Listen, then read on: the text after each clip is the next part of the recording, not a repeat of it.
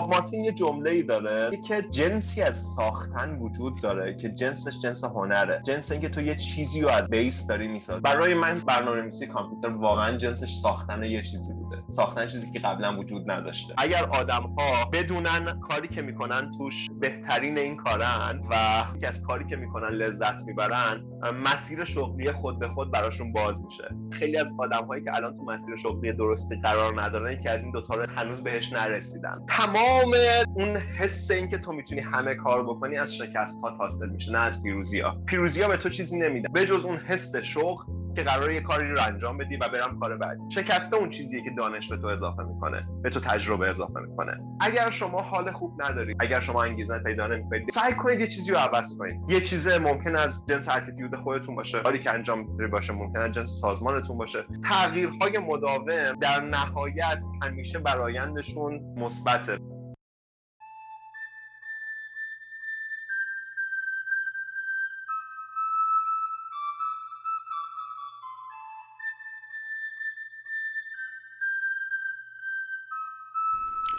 سلام. من میلاد اسلامیزاد هستم و شما به شانزدهمین گفتگو از پادکست کارگاه گوش می‌کنید. توی این اپیزود من با ماکان سپهری پیرامون موضوع و شغل مدیریت تحول دیجیتال صحبت کردم. امیدوارم که این گپ و گفت براتون مفید فایده باشه.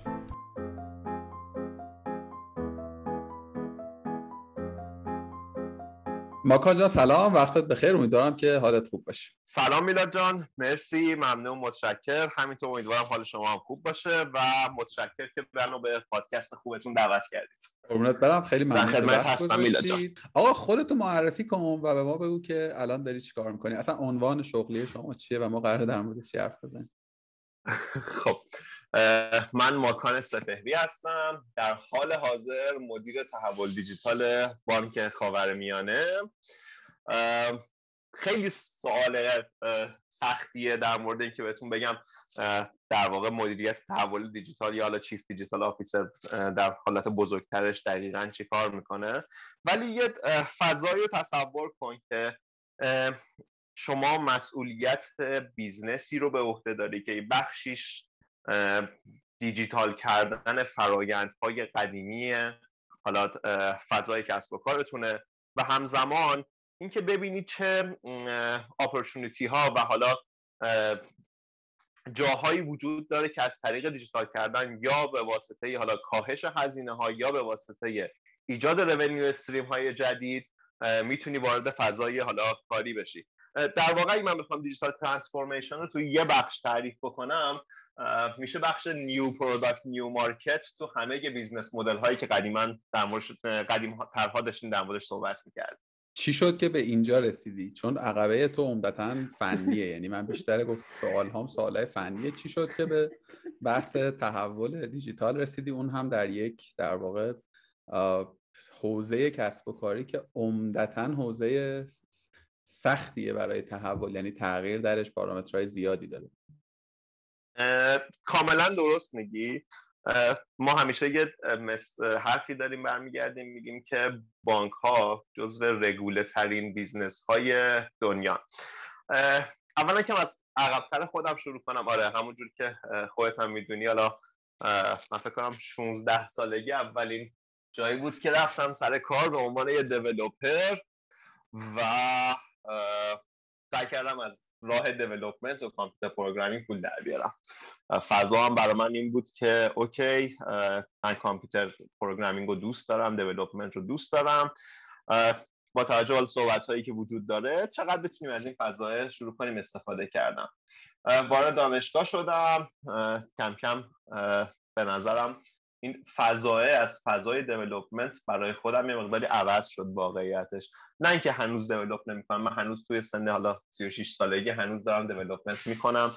چون اعتقاد دارم یه بخشی از فضای digital transformation دانستن چیزهای جدیدی که در دنیا در لایه تکنولوژی در لایه movement های software در لایه حالا معماری نرم افزار داره اتفاق میفته بخشی واقعا بخش technical یه که این قضیه داره اتفاق میفته ولی واقعیتش اینه که من خیلی بخوام بیام عقب. فکر کنم 22 سالم بود. من این قصه رو فکر کنم برای خودت فکر تعریف نکردم میلاد. یه اولین جایی که من احساس کردم که چیزی به اسم mentorship توی فضای حالا کاری خودم داره شکل می‌گیره فکر 22 سالم بود. توی مرکز تحقیقات دانشگاه شریف بودم پیش آقای رحمتی. و این حسه برای من ایجاد شد که علاوه بر development شما می‌تونید در لایه product delivery در لایه business هم وارد بشید من 21 دو سالم بود. این حسه کم کم بزرگ و بزرگ و بزرگتر شد. فکر می‌کنم حدود سی و یکی دو سالم بود. خب شرکت خودم رو زدم با بعد چند تا دیگه از دوستانم و همزمان فضای business رو ادامه دادم. چیزی که برای خودم توی حالات به عنوان یه مدیر تحول دیجیتال خیلی مهمه. اینه که علاوه بر اینکه وارد فضای technical میشه و فضای technical رو می‌فهمی همزمان وارد فضای management میشی مدیریت رو می‌فهمی و همزمان وارد فضای business میشی و تجارت و کسب و کار رو می‌فهمی. یه فضایی توی digital transformation وجود داره که برمیگردن میگن که مهمترین نکته اینه که در زمان درست در مکان درست توی تکنولوژی درست و رو hype درست سوار شی. و در جای درست در زمان درست از این hype پیاده بشی. این کل فضایی که برای digital transformation وجود داره. برای همزمان تو هم باید در مورد business بدونی هم باید در مورد technical بدونی و هم در مورد فضاهای مدیریتی و حالا فضاهای حتی رسانه‌ای که داره اتفاق میفته چرا بانک؟ این سوال دومت بود برای من. خب آره من خودم فکر کنم 14 سال حداقل تجربه مخابراتی داشتم. حالا بیشتر با هم دیگه گپ می‌زدیم. از اون فضای دارم میام.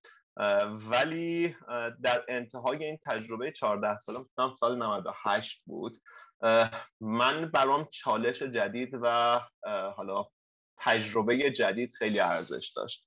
واقعیتش دلم می‌خواست چیزی رو از اول بسازم که امکانش برای خودم به عنوان یه شخص وجود نداشت. من دلم می‌خواست یک business enterprise بزرگ رو از اول بسازم. و برای همین وارد فضای بانکی شدم. فضای بانکی که داشت حداقل از سال 2015 2016 توی دنیا به شدت تغییر می‌کرد با وجود حالا نئو بانک ها دیجیتال بانک ها چالنجر بانک ها بتا بانک ها این انواع مختلف اسپای که می‌تونید در مورد صحبت کنید ولی به نظرم از حوصله شاید پادکست خارج باشه. تغییر فضای اون تغییریه که من برمیگردم میگم که آدم های شبیه من که از جنس business دیجیتال میان یه عقبه technical بزرگ یا خیلی کوچیکی دارن فرقی خیلی تفاوتی نمی‌کنه و دنبال business های جدید هم می‌تونن توش موفق بشن. یه دور بیا از ابتدای career یعنی از همون 16 سال پیش که اولین کدهاتو نوشتی یه دور fast forward مسیر شغلیت رو مرور کنیم که کجاها بودی چیکارا کردی و حتما. چی شد که رفتی از هر جایی رفتی به جای بعدی؟ من مال نگه نسلی هم که احتمالا اولین محصول دیجیتالی که دیده شاید کومودور 64 قبلش میکرو آتاری اینا می‌ذارم کنار وسایل بازی رو. ولی اولین محصول دیجیتالی که دیده کومودور 64 اولین جایی که احساس کرده با کامنت های ورودی می‌تونه یه چیزی رو تغییر بده. این جنس تغییره برای من خیلی جذاب بود. یعنی یه فاز یه چیزی هست. برمیگردن میگن که تو هر حالا career ی یا تو هر task ی یه eureka moment وجود داره. اون جمله اون لحظه ای که تو احساس می‌کنی که این کار انجام شد. برای من دانش برنامه نویسی کامپیوتر از جنس دانش برنامه نویسی نبوده. قبلش از جنس این بوده که من می‌تونستم توی یه command line شروع کنم یه سری کارها رو انجام دادن و یه سری تغییرات رو ایجاد کردن. این فضایه برای من بعدا اومد. حالا سعی کردم که زبون برنامه‌نویسی های مختلف رو یاد بگیرم فلو چارت یاد بگیرم. این چیزایی که دارم میگم مال 14 سالگی 12 13 سالگی شاید توی دوران راهنمایی من یه همچین چیزی رو در موردش فکر کردم. برای آدم های الان خیلی معمولی باشه. ولی واقعا زمان ما انقدر معمولی نبوده. اینکه تو یه کامپیوتر داشته باشی در 15 سالگیت اصلا چیز معمولی نبود.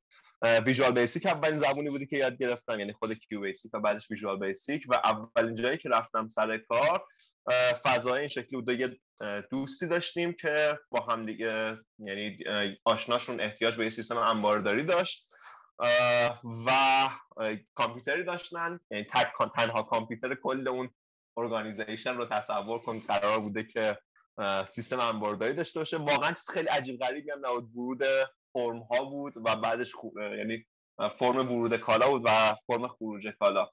برای من اون فضاه از جنس ساختن چیز جدید بود. من قبل از اینکه بیام بقیه کریرم و ادامه بدم دوست دارم یه بخشی رو بگم. آدم هایی که توی حالا فضای کامپیوتر کار می‌کنن اگه ازش بپرسی آدم های بزرگ این فضای کیا هستن احتمالا اسم باب مارتین رو خیلی مثلا حالا بگم به آدمی که خیلی خوش صحبت تو این فضاه باب مارتین یه جمله ای داره در حالا بحث کرفتمنشیپ برمیگرده میگه که جنسی از ساختن وجود داره که جنسش جنس هنره. جنس اینکه تو یه چیزی رو از بیس داری می‌سازی. برای من برنامه نویسی کامپیوتر واقعا جنسش ساختن یه چیزی بوده. ساختن چیزی که قبلا وجود نداشته. نمی‌دونم چقدر تونستم این حس رو منتقل بکنم می‌داد چون من یه تجربه حدود دو ساله همکاری با تو رو دارم بی اقراق میگم آره. خیلی جذاب بود اون دوره. مثلا این این ویژگی تو هر موقع که صحبت در مورد چیز تازه ای می‌شد اصلا ماکان تبدیل می‌شد به همون آدم 15 16 ساله که هیجان زده میشن مثلا دوست داره و فکر کنم هنوزم هم همین شکلی یعنی آدم اون روزی که داشتی بانکینا رو توضیح می‌دادی به من شعف رو من در صدا لحن و صورتت می‌دیدم. برای من هنوز اون حسه وجود داره که آقا یه لحظه ای هست که تو برمیگردی میگی کار کرد. همون کاری که باید بکنه رو انجام داد. دقیقا درست کار کرد. این این, این حسه برای من خیلی حسه خوبی بود. و واقعیتش اینه که حالا توی همه این کریر الان می‌تونم بگم 20 سالهه من همیشه اون آدمی بودم که دلم می‌خواسته چیز جدید بسازم. اگر جا رو عوض کردم حالا میگم لحظه به لحظه که اتفاق افتاده جا رو عوض کردم. فقط به خاطر این بوده که دیگه اون حس ساختن جدید رو نداشتم. دیگه اون چلنجر چلنجر در من وجود نداشت که احساس بکنم. یه محصول جدید دیگر هم وجود داره که می‌تونیم بریم جلو. anyway یه خورده بریم جلو. 16 سالگی تا حدود 19 سالگی. که حالا 18 سالگیش وارد دانشگاه شدم. فضای freelance بوده برای من. 19 20 سالگی جایی بوده که من شروع کردم کم توی شرکت های مختلف کار کردن. سعی می‌کنم خیلی از شرکت ها اسم نیارم ولی کلا مدل کار کردنم بگم. اولین جایی که داشتم کار می‌کردم فقط می‌تونم بگم که انقدر قدیمی بود که هنوز ATM ها به معنای اون چیزی که الان فکر می‌کنی وجود نداشت ولی ما کد درایور ATM داشتیم مینوشتیم. بعدش وارد فضای وب دیولپمنت شدم. فکر کنم سال دوم دانشگاه بود. اینجا اونجایی که میگم برای من خیلی چیزها تغییر کرد در فضای کاری من. چیزی که وجود داره یعنی من اعتقاد دارم که در مسیر شغلی آدم ها یه جاهایی هست که شما احساس می‌کنید اون چیزی که واقعا باید رو اینجا پیدا کردین. برای من این اتفاق توی حالا آزمایشگاه دانشگاه شریف توی مرکز مرکز تحقیقات دانشگاه شریف افتاد.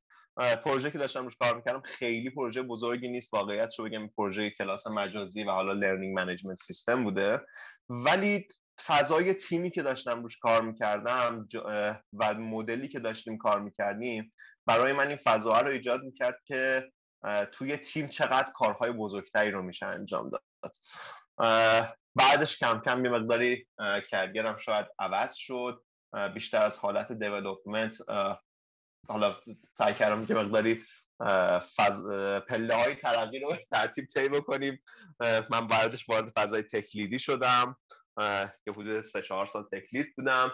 اولین جایی که سی تی او بودم فکر می‌کنم 28 سالم بود که من سی تی او یه شرکت بودم. همزمان وارد فضای مشاوره و حالا معماری نرم افزار شدم. حدود سال سی سالم بود. شرکت خودم رو تقریبا تاسیس کردم. وقتی شرکت خودم رو تاسیس کردم کاری که اصولا داشتم انجام می‌دادم در حوزه تلکام سافت بود. های مخابراتی می‌نوشتم. چیزی که برای من توی این فضای telecom soft که حالا هنوز هم وقتی در موردش حرف می‌زنم اون حسه در من دوباره زنده میشه. تعداد تراکنش بالا و scalability application و حالا معماری نرم افزاری که هنوز هم سعی می‌کنم اون فضاها رو با خودم بیارم. و در نهایت در انتهای career ی که داشتم از شرکت خودم جدا شدم. شرکت خودم همین شکل نبود که موفق نباشه. خودت هم خب در جریانی شرکت موفقی بود. ولی فضای برای من چالش جدید بود. وارد بانک خاورمیانه شدم. همراه با دوست خوبم محسن زادمهر. با همدیگه دوباره سعی کردیم از اول ساختن. یعنی چیزی که برای خودم خیلی مهمه میلاد حالا روزهایی که همدیگه رو شناختیم همین مشخصه ساختن از اول منه. یعنی من هر بار هم تیم رو از اول ساختم هم محصول رو از اول ساختم هم ایده رو از اول ساختم. وقتی هم میگم ساختم لغت من نیست. من و یه تیمی که داشتیم با هم دیگه کار می‌کردیم. فضای دیجیتال ترانسفورمیشن انتهای این بازیه برای من نیست واقعیتش. من احساس می‌کنم هنوز جای کار وجود داره. من هنوز اون بچه 16 ساله ایم که احتمالا یه دونه ایده بهش بدی آخر کار برمیگرده میگه که okay من این رو تبدیل به عملیات کردم و اینجوری اتفاق میفته این فضای کاری خودم بود واقعا. الان بخوام یه دونه مسیر شغلی بهت بگم. آقا خیلی ممنونم. تا حدود خیلی زیادی حالا این title تحول دیجیتال یه خورده جلوتر می‌رسیم بهش ولی خیلی مسیر پرپیچ و خمیه نبوده. یعنی خیلی straight و خیلی سرراست از یه جایی تو دست کد شدی و به قول خودت مسیر سرات مستقیم توسعه شغلی رو طی کردی. درست میگم؟ بس من اینجوری بهت بگم. روزهای خوب وجود داره همیشه روزهای بد هم وجود داشته. یعنی من وقت روزی که اومدم بانک خاورمیانه رو کاملا به یاد دارم که یه دوستی از من پرسید حالا توی جلسات اول آشنایی و اینا گفت به چیت مسیر شغلیت افتخار می‌کنی؟ گفتم به اینکه تا حالا پروژه ناموفق نداشتم. خب؟ و گفتش که احساس می‌کنی آدم خوششانسی بودی؟ گفتم نه احساس نمی‌کنم آدم خوششانسی بودم. احساس می‌کردم می‌کنم که انتخاب درستی داشتم. و هر جایی که احساس کردم پروژه در ناموفق پیش میره انقدر وایستادم تا موفق بشوم و واقعیتش همینه. من میگم مسیر مسیر ساده ایه. این مسیر سرراست برای همه آدم ها وجود داره. اگر وایسیم پشت کار داشته باشیم و تلاش بکنیم. اگر هیچ کدوم این ستار نداشته باشیم یعنی تلاش نکنیم با ناملایمات کنار نیایم سعی بکنیم هی مسیرمون رو عوض بکنیم. مسیر انقدر سرراست نیست. می‌دونی چی می‌خوام بهت بگم؟ مسیر سخته ولی ساده است. رسیدن بهش تو حرکت کردن توش از اول تا آخر کار یه مسیر خیلی خیلی مستقیمیه که یه جاهایش بالا داره یه جاهایش پایین داره یه جاهایش سخته یه جاهایش خیلی آسونه. فقط مهم اینه که توی مسیر حرکت بکنی. آدم هایی که از این مسیر خارج میشن معمولا توی این مسیر به یه جایی می‌رسن که نمی‌خوان این کار رو بکنن. آدم هایی که میرن وارد فضای technical product management میشن. وارد فضای حالا management به معنای مثلا نمی‌دونم chief information officer یا چیزهای شبیه به این میشن. همه آدم هایی که از یه base technical شروع می‌کنن و بعد شروع میرن جلو یه جایی هست که احساس می‌کنن که این مسیر انقدر دیگه براشون آورده نداره. اینجا اونجاییه که تغییر مسیر میدن. برای من همیشه این حسه وجود داشته که من می‌تونم این مسیر رو ادامه بدم. و یه بحث دیگر هم دارم واقعیتش می‌داد. من هر جایی که کار کردم همیشه با خوشحالی کار کردم. یعنی هر جایی که احساس کردم اون انگیزه اولیه‌مو از دست دادم جامو عوض کردم. و این انگیزه باعث می که سه سال آینده چهار سال آینده پنج سال آینده بتونم دوباره از اول شروع کنم کارهای قشنگی بکنم و ببرمش جلو. ببین بذار سوالمو یه جور دیگه بپرسم. من گرفتم نکته‌تو ولی بذار این مدلی بپرسم. من تو گفتگوهای قبلی که داشتم البته این اولین گفتگوی منه با یک نفری که background فنی داره. یعنی بقیه بچه ها خب تو حوزه HR و marketing و در واقع PR و content تا هم هم بودن. دارم با احتیاط سعی می‌کنم که حوزه فنی رو هم کم کنم. آره چه سخت challenge ش زیاد. عرضم به خدمتت که پراکندگی شغلی و جابجا جا شدن در context های مختلف در بین عمده آدم هایی که تا الان گفتگو کردم خیلی زیاد بوده. یعنی اصلا خود من یعنی می‌دونی از marketing سمت business development بعد سمت PR بعد سمت content دوباره یک کوچولو غش کردن سمت marketing و این این مسیر هنوز هم ادامه داره. ولی در career تو توی یه context مشخصی باقی مانده. یعنی تو انگار که یک جایی از زمان حالا شاید از, از همون ابتدا یا شاید کمی جلوتر فهمیدی که نه ماکان سپهری قراره که در نهایت با کدها سر و کار داشته باشه. حالا ممکنه یک جایی از زمان به عنوان شخصی که خودش علی‌الرأس داره در واقع کد می نویسه یا قراره که یک تیمی رو lead بکنه که در نهایت خروجیش بشه یک محصول مبتنی بر فناوری یا اینکه امروز رسیدی به این نقطه که خب حالا من باید بیام تو یه لول دیگری در در, در position تصمیم سازی در خصوص اینکه اصلا چه محصولی باشه و بعد در واقع به فکر در واقع تولید و محصول بیفتیم. این این راسخ بودنه در مسیر شغلی اتفاق کمتر کم کمیابیه. خواهیم این اتفاق رو چگونه رقم زدی؟ کی بود که به این نقطه و به این نتیجه رسیدی؟ من هیچ به این نتیجه نرسیدم؟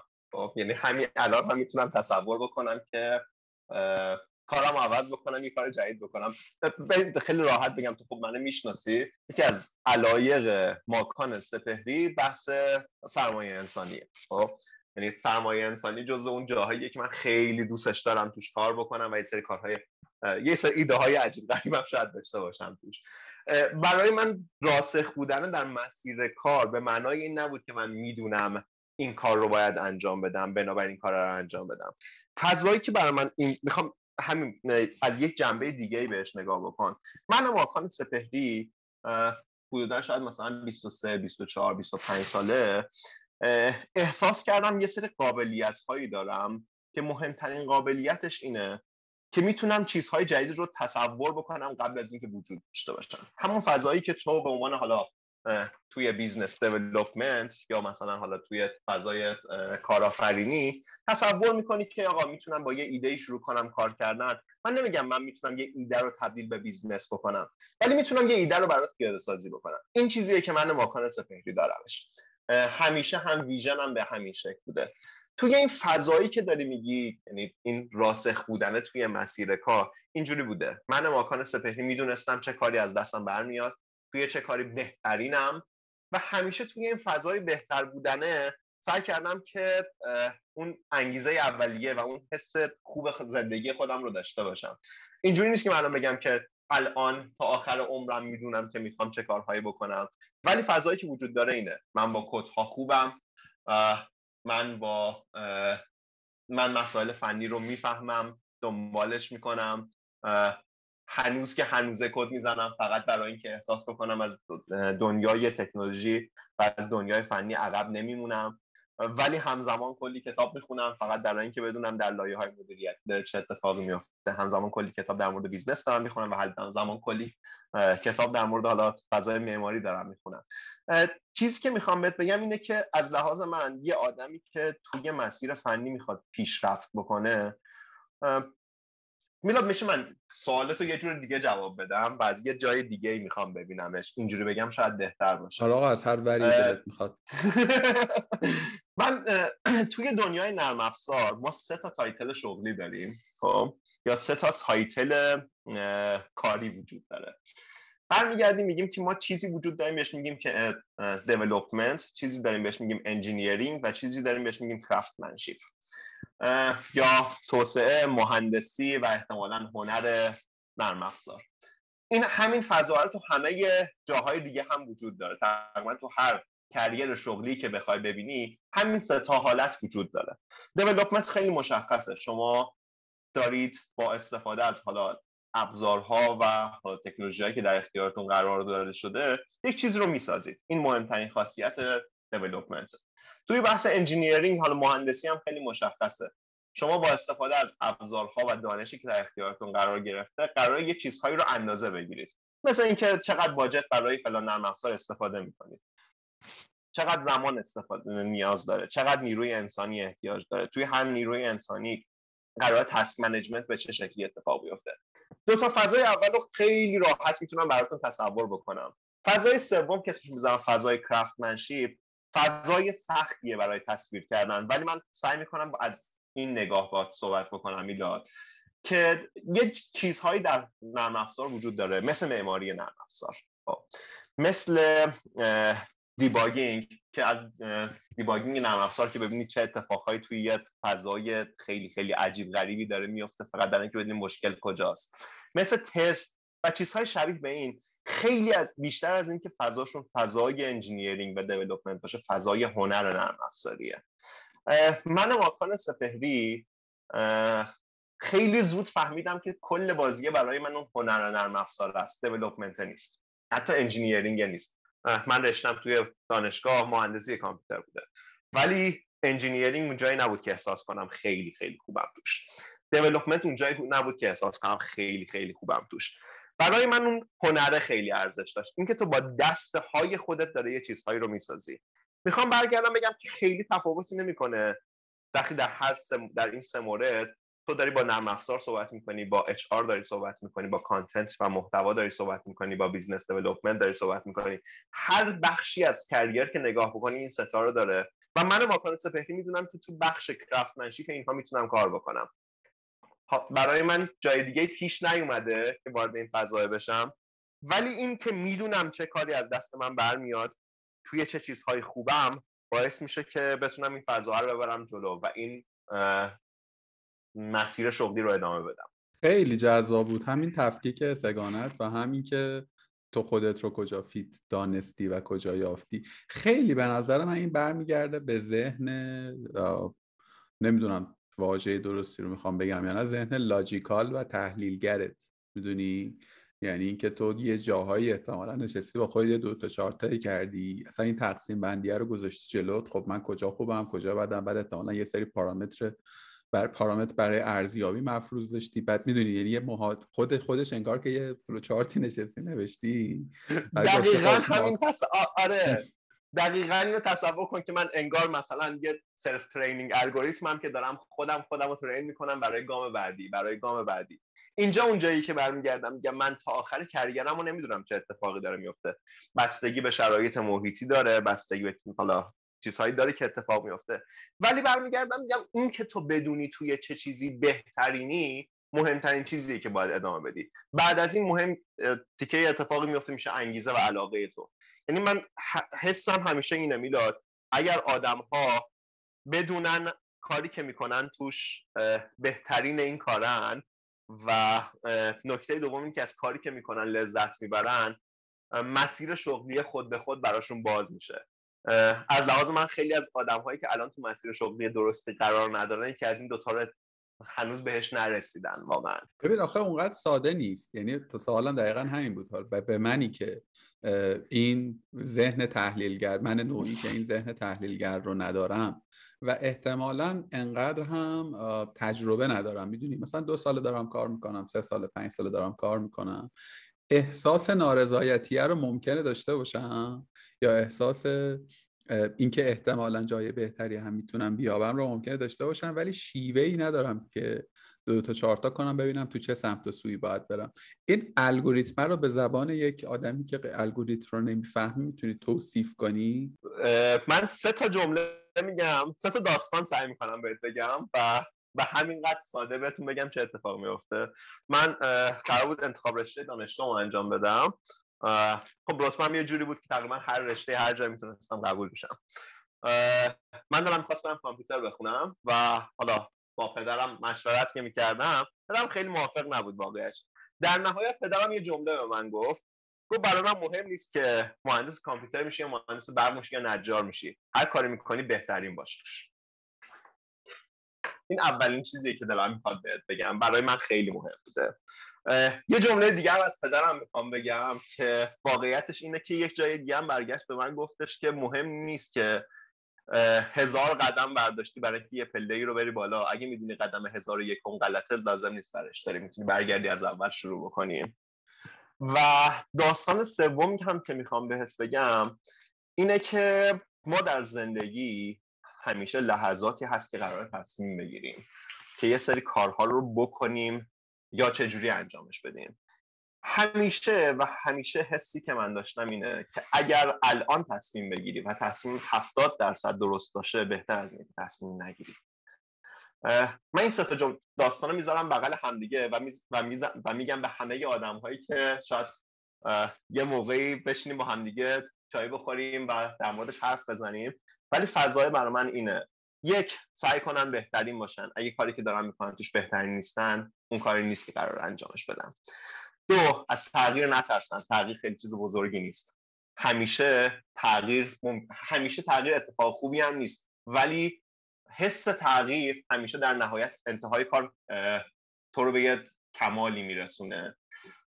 و سومین چیزی که می‌خوام بگم اینه که نترسند از اینکه قرار توی کاری تصمیم بگیرن. تصمیم گرفتن خیلی چیز سختیه برای آدم ها اینرسی تصمیم نگرفتن خیلی زیاده. ولی وقتی تصمیم می‌گیری یه جمله آخر کار دارم که برمیگردم میگم تصمیم تو بگیر و حسرت نخور که تصمیم گرفتی. این مهمترین چیزی که دارم. تمام کریر آدم ها مسیر شغلی آدم ها بعد از این ستا اتفاق به نظر من درست میشه. اینجا اونجایی که میگم که انقدر پشتکار داشته باش تا مسیر غلطت رو درست بکنی. من یه ترجیبا فقط بخوام اضافه بکنم از تجربه زیسته خودم. هر کجایی که من شخصا چون یه سری تغییرات هست که خب تو خیلی عاملیتی برشون نداری حقیقتا ولی اون جایی که من به قول تو یه تصمیمی گرفتم حتی با اکراه و حتی با تردید مخرجش چیز بدی نشده. می‌دونی؟ یعنی شاید شاید دقیقا. که من می‌خواستم بشه نشده ها یا شاید اصلا به یک سمت و سوی دیگری رفتم ولی الان که نگاه می‌کنم می‌بینم اتفاقا اون جاهایی که به قول تو من سفت وایسادم گفتم ببین من می‌خوام الان این تغییر رو ایجاد بکنم بعد از یک گذر یک بخش یک زمانی به این نتیجه رسیدم که نه تصمیم اونقدر هم چیز بدی نبوده و خروجیش خروجی خیر و خوشی شده می‌دونی؟ و این یه خورده. ولی ولی می‌خوام بگم به عنوان کسی که با تو موافقم و با تو توافق دارم سر این نکته کمی هم ترسناکه می‌دونی؟ یعنی احتمالا خیلی ترسناکه میلاد. یعنی امروز مثلا تو اگر تصمیم بگیری که بری یه کار دیگه ای بکنی چون یه تجربه ای داری از این جنس خیلی احتمالا دیگه خودخوری نمی‌کنی و این switching رو می‌کنی. ولی برای آدمی که احتمالا توی نقطه یا نقاط اولیه تصمیم برای این تغییره یه خورده قصه متفاوته دیگه. و به فراخور آدم های پیرامونی که دیدم خیلی تو همین stage ه میمونن. یعنی آدم ترجیح نمیده که این ریسک رو بکنه یا هزینه اون ریسک رو انقدر بزرگ و زیاد و در واقع غیر قابل afford کردن می‌دونه؟ چه جمله سختی شد که از خیرش میگذره. چی فکر می‌کنی در این دقیقا درست میگی. هم خودت استارتاپ داشتی هم من استارتاپ داشتم با هم دیگه. و یه فضایی وجود داره میلاد. متاسفانه. من همیشه یه جمله دارم. برمیگردم میگم که تا وقتی که شهرداری نیومده در محل کار تو پلم بکنه احساس نکن استارتاپ داشتی. خب؟ تمام اون حس این که تو می‌تونی همه کار بکنی از شکست ها حاصل میشه نه از پیروزی ها پیروزی ها به تو چیزی نمیدن خب؟ به جز اون حس شوق که قرار یه کاری رو انجام بدی و برم کار بعدی. شکسته اون چیزیه که دانش به تو اضافه می‌کنه به تو تجربه اضافه می‌کنه. اونجایی که برمیگردم میگم از تصمیم گرفتن نترسید چون از شکست خوردن قرار نیست بترسید شکست خوردن خیلی ترسناکه. از اول شروع کردن خیلی ترسناکه. من حداقل پنج بار شیش بار از اول شروع کردم و هر بار هم حس اینو داشتم که از یک دانشی دارم استفاده می‌کنم. یه تجربه رو میارم بعد اینکه اون حس موفقیت آخر کار برسم. ترسناک بودن ترسناکه. ولی من می‌خوام اینو بگم. آدم هایی که هزینه تصمیمه و هر چقدر هزینه تصمیم برای تو بیشتر باشه گینی که ازش می‌گیری بیشتره. این جمله منه. حتی اگر شکست بخوری حتی اگر تصمیم غلطی بگیری. کاملا باید موافقم و موافقم دیگه. چیز ترجیبند دیگری ندارم. آقا من ممنونم. من یه چیزی بگم. ببخشید میلان من یه جمله دیگه هم بگم. اصلا می‌خوام به اینجا برسم که آدم هایی که الان وارد فضای استارتاپ میشن وارد فضای استارتاپ میشن چون هزینه براشون خیلی کمه. خب؟ اگه هزینه استارتاپ زدن خیلی زیاد بود برای آدم ها احتمالا استارتاپ های بهتری داشتیم. احتمالا آدم های بهتری در تیم ورک هم وجود داشتن. ببین من یه جور دیگه راستش رو بخوای فکر می‌کنم. البته که این چیزی که می‌خوام بگم احتمالا خیلی مخالف داشته باشه. من فکر می‌کنم بخشی نه قاعدتا نه همه بخشی از در واقع آدم هایی که توی مثلا نیم دهه 5 6 سال گذشته به این جرگه پیوستن آدم هایی که الزامن آلترناتیو دیگری هم نداشتن. می‌دونی؟ با نداشتن. من دقیقا موافقم باهات. برای همین دارم میگم این آدم ها هزینه بزرگی برای این کار پرداخت نکردن. ببین حتی همین الان هم تو داریم حرف می‌زنیم با وجود همه مشقات اقتصادی و دشواری هایی که هست خیلی به قول تو کار پیچیده ای نیست دیگه. یعنی ما این همه accelerator داریم که اصلا marketing می‌کنن. یعنی دارن سعی مثل همه جای دنیا ها یعنی همه جای دنیا خب ها و ها دارن کار promotion می‌کنن که تیم و تیم های تازه رو جذب بکنن. و تو همین state اقتصادی عجیب این روزها یعنی دقیقا در مرداد 1400 با وجود همه ماجراهایی که بهتر از من میدانی اگر که الان یک آدم صفر کیلومتر یک presentation بگیره دستش و شروع کنه بین accelerator های مختلف چرخیدن اصلا پاشه بیاد پیش ماکان سپهری احتمال اینکه یک میز بهش بدن و یک سرمایه حداقلی واسه آغاز امکان اینکه بتونه این موقعیت رو پیدا بکنه خیلی زیاده. من نمی‌دونم این اتفاق درسته یا غلطه. شخصا خیلی معتقد نیستم که اتفاق درستیه. یه گفتگویی داشتم پیشتر با حمید رضا احمدی اپیزود فکر کنم دهم یازدهم بود که حمید رضا معتقد بود که این اتفاق درسته. من کماکان نظرم بر اینه که به قول تو نباید من با تو موافقم. آره انقدر نباید کاست فری باشه. و علت اینم که مخالفم اینه که اون آدمی که انقدر راحت یه چیزی رو گین کرده احتمالا بعد از اینکه با یه فیلیری مواجه بشه دیگه خیلی راحت نمی‌تونه کامبک کنه. می‌دونی؟ خیلی راحت نمی‌تونه خودشو. من حتی یعنی یه تو دیگه بگم. برمیگردم میگم اون آدمی که انقدر راحت قدم اول رو برداشته تو اولین قدمی که یه خود مسیر براش سخت بشه مسیرش رو عوض می‌کنه. کاملا و, و آفرین. و تو و همین الان من تو کلی مستاق داریم تو ذهنمون. یعنی آدم هایی که واقعا هم آدم های توانمندی بودن ها. یعنی تو مثلا آدم رو نگاه می‌کنی می‌بینی یه والویشن یه یه والو هایی هم داشته حقیقتا. یعنی اونقدر هم آدم توهی نبوده. ولی خب چون تو زمان اشتباه ترای کرده شاید به قول معروف به اون جایی که می‌تونست با کمی تعمل بیشتر و کمی جمع کردن ولیو های بیشتر بهش برسه نرسید. خیلی قصه مفصلیه ولی ولی این گفتگوی اخیرمون یک بابی رو باز کرد که می‌خوام یک ازش استفاده بکنم به عنوان یک پلی که برسیم به تحول دیجیتال. ببین بدون تعارف و بدون حرف قشنگ زدن تو جز معدود آدم های فنی هستی. خب من به فراخور career 13 14 ساله که توی این صنعت گیر کردم. منظورم صنعت فناوری و حالا فضای استارتاپیه. حقیقتا جزء معدود آدم های با background فنی و تخصص فنی بودی که درک درستی هم از فضای کسب و کار داشتی.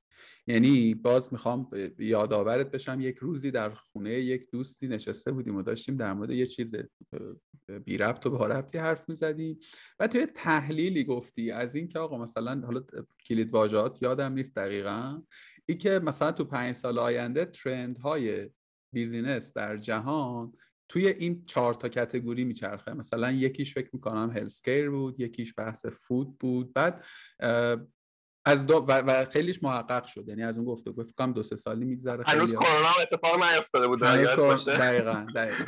و یادمه که reference هم داشته یعنی تحلیل نظری نبود. تحلیل به قول معروف یعنی با پشتوانه بود. حالا این یه مصداقی بود که دوست داشتم بگم و مصادیق دیگه هم دارم برای این قصه که ما گفتگوهای مختلفی که حول محصولات مختلف داشتیم تو به عنوان یک tech guy به قول معروف توی اون گفتمانه شرکت نمی کردی و یک side business ی هم همراه خودت داشتی. حالا ممکن بود یه جایی من با تو موافق باشم یه جایی نباشم و همسال هم. ولی می‌خوام بگم این این این نوع نگاه هم در تو بوده و این این نگاه کمتر قابل مشاهده در آدم هایی که background فنی دارن. اصلا تو reference های درست و درمون هم که دنبال می‌کنی می‌بینی که خیلی این role ه رو برای سمت product و محصول قائل نیستن یا حداقل در این سطح نمی‌شناسن. حالا چی می‌خوام بگم؟ می‌خوام بگم که تو یه combination ی داشتی که combination کمیابیه به زعم من. اگر اشتباه می‌کنم یا مخالفتی داری لطفا بگو. در مورد همین که معتقدم که در مورد هر دو بخشش در واقع نظرت لطفا بگو. این این چجوری تکمیل شده در ماکان سپهری؟ یا آیا اساسا آدم باید آدم فنی یا اینطور بینش business ی هم داشته باشه به نظرت؟ از سوال از آخر جواب بدم. آیا آدم فنی حتما باید این business این بینش رو داشته باشه؟ نه. خب من می‌خوام بگم که آدم هایی هستند که از ماکان سپهری developer بسیار بهترین engineer بسیار بهترین حتی معمار نرم افزار بسیار بهترین ولی ماکان سپهری نیستن. کما اینکه ماکان سپهری اون آدم ها نیست. می‌خوام بگم هر آدمی تو یه جایگاهی قرار می‌گیره و تو اون جایگاه می‌تونه پیشرفت بسیار بسیار بسیار زیادی داشته باشه. لزوما قرار نیست همه آدم ها همه این فضاها رو داشته باشن.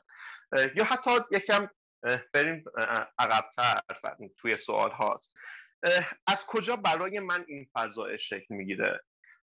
من ماکان سپهری اون آدمیم که دوست دارم چیزهای جدید ببینم. دوست دارم چیزهای جدید رو بخونم. و یه چیزی وجود داره. فکر کنم این این یه تیکر فکر کنم تو همون تاکه برات یعنی تو همون جلسه که بودیم داشتم برات می‌گفتم. مهمتر از ایده ها داستان پشت ایده هاست. مهمتر از تکنولوژی ها داستان پشت تکنولوژی هاست. مهمتر از همه محصول ها داستان پشت محصولاته. چند وقت پیش بود که یه توییت کردم که از لحاظ من تاریخ رو نه فاتحان می‌سازن و نه روایتگران تاریخ. تاریخ رو داستانگوها دارن می‌سازن. همه زندگی ما داستانیه که داریم روایت می‌کنیم. من ماکان سپهری قراره یه روزی بشینم کنار یه بچه کوچولویی و براش یه داستان روایت کنم. داستانی که چجوری ماکان سپهری این اتفاق براش افتاد.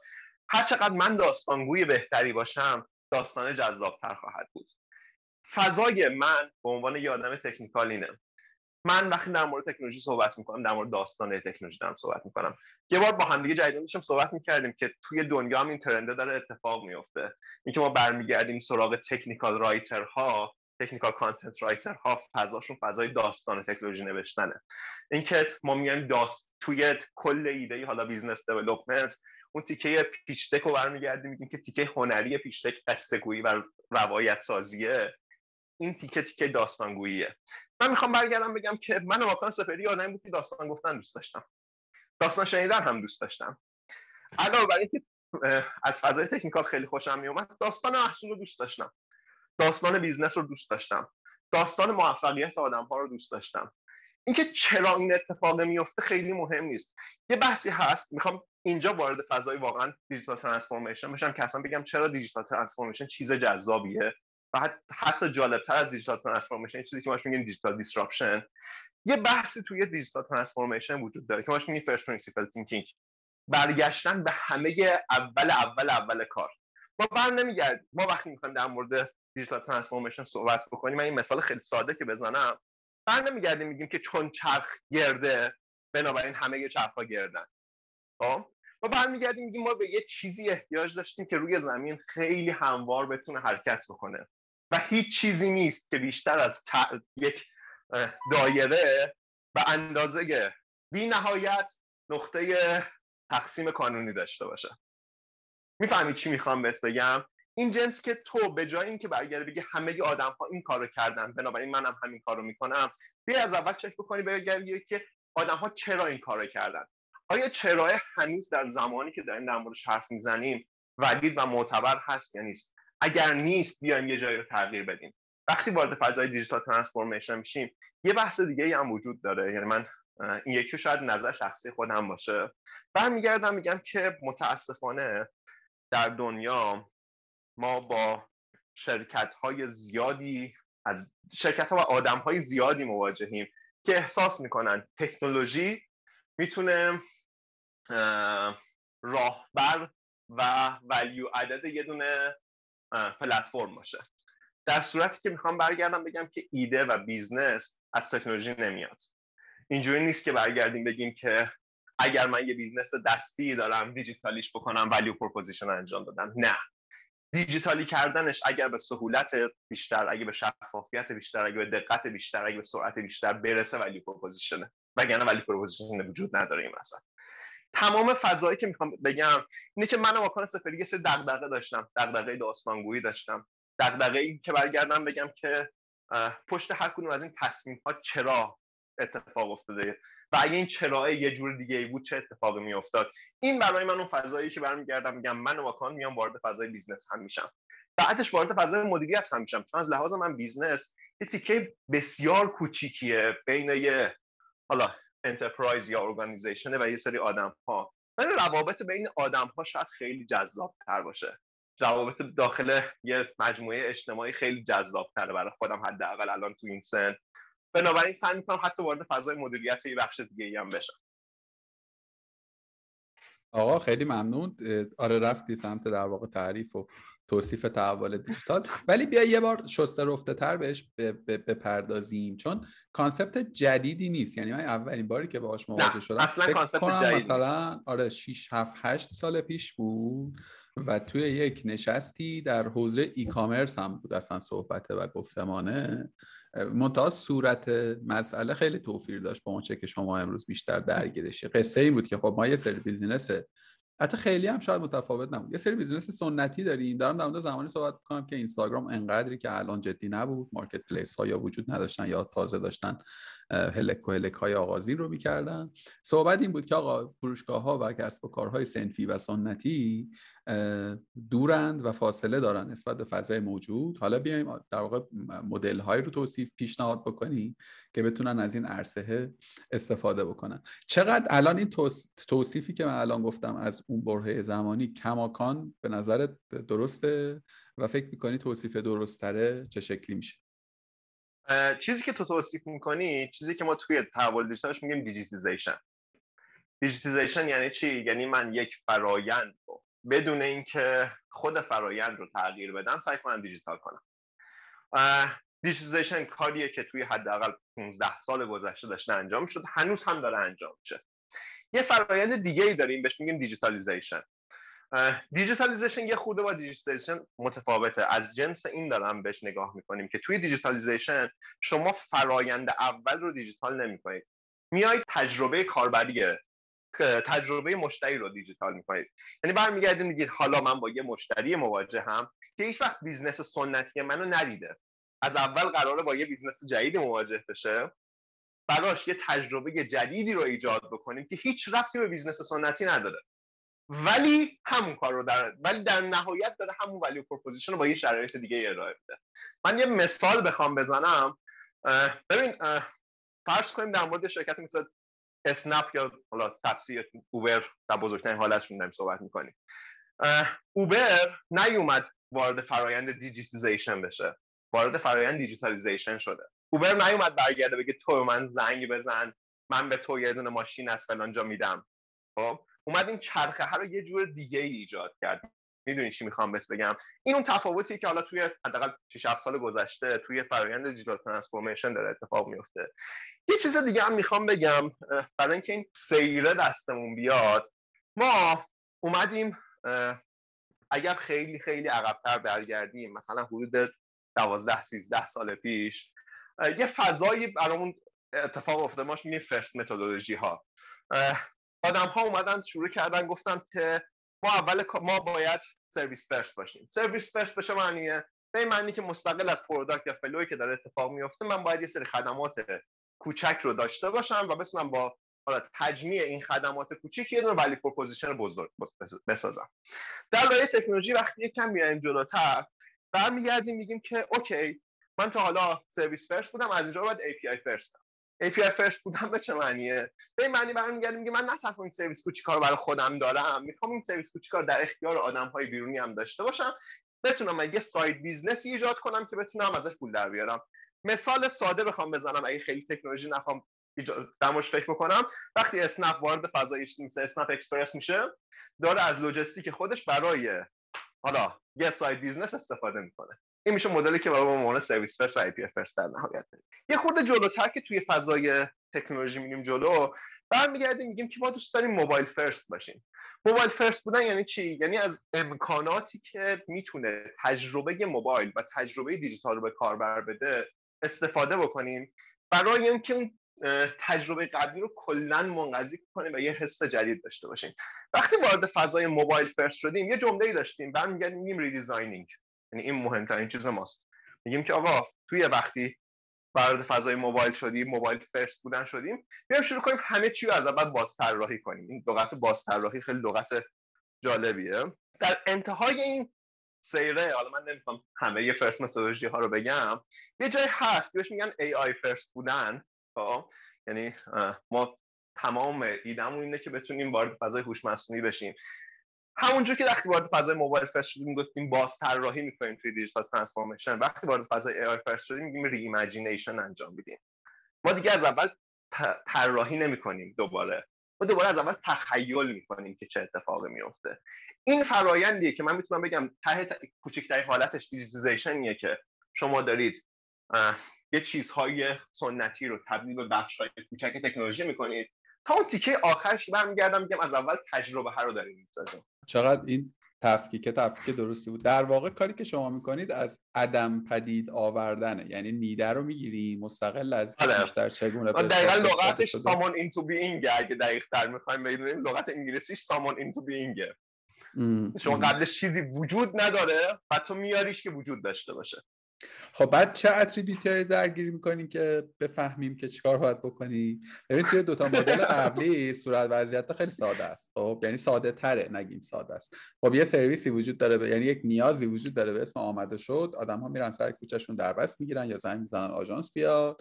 بعد حالا یه tools ی می‌سازیم. این flow رو تغییر بده. نیازه ثابت خدمت ثابت حالا فرایند وسطش رو قراره تغییر بدیم. توی حالت اولم که من تو مغازم نشستم دارم تیشرت میفروشم. حالا میام یه account اینستاگرامم باز می‌کنم. اونوری هم میفروشم. یعنی گزینه دو گزینه اولم رو هم هست نمی‌کنم. حالا یه گزینه دیگه در کنارش می‌ذارم. منتها شما اینجا باید برین. اولا یک نیاز حتی شاید نیازم وجود نداشته باشه ها. یک وضعیتی رو توصیف کنید. به قول تو تخیل کنید. بعد بیاین می‌دونی یعنی هر سه سمتش رو باید بیاین و بسازید من دقیقا می‌خوام همین رو بگم. وقتی برمیگردم میگم که دیجیتال ترانسفورمیشن آمیز... یعنی آمیزه است از بخش های تکنولوژی business و مدیریت. خب مدیریت برای اینکه تو بتونی partnership رو بفهمی. competition و cooperation رو بفهمی. بتونی قراردادهاتو handle کنی vendor management رو داشته باشی. همزمان میگم business برای چی؟ برای اینکه بتونی segment درستی از customer رو تشخیص بدی. value proposition درستی داشته باشی. بتونی revenue stream درستی رو ایجاد بکنی. و همزمان تکنولوژی. برای اینکه بدونی این فضای کجا باید در چه شرایطی اتفاق بیفته. این سه تا بخش متفاوت دقیقا اونجایی که توی یه جایی که ما اسمشو می‌ذاریم digital transformation همشون با هم دیگه به یه نقطه عطفی می‌رسن.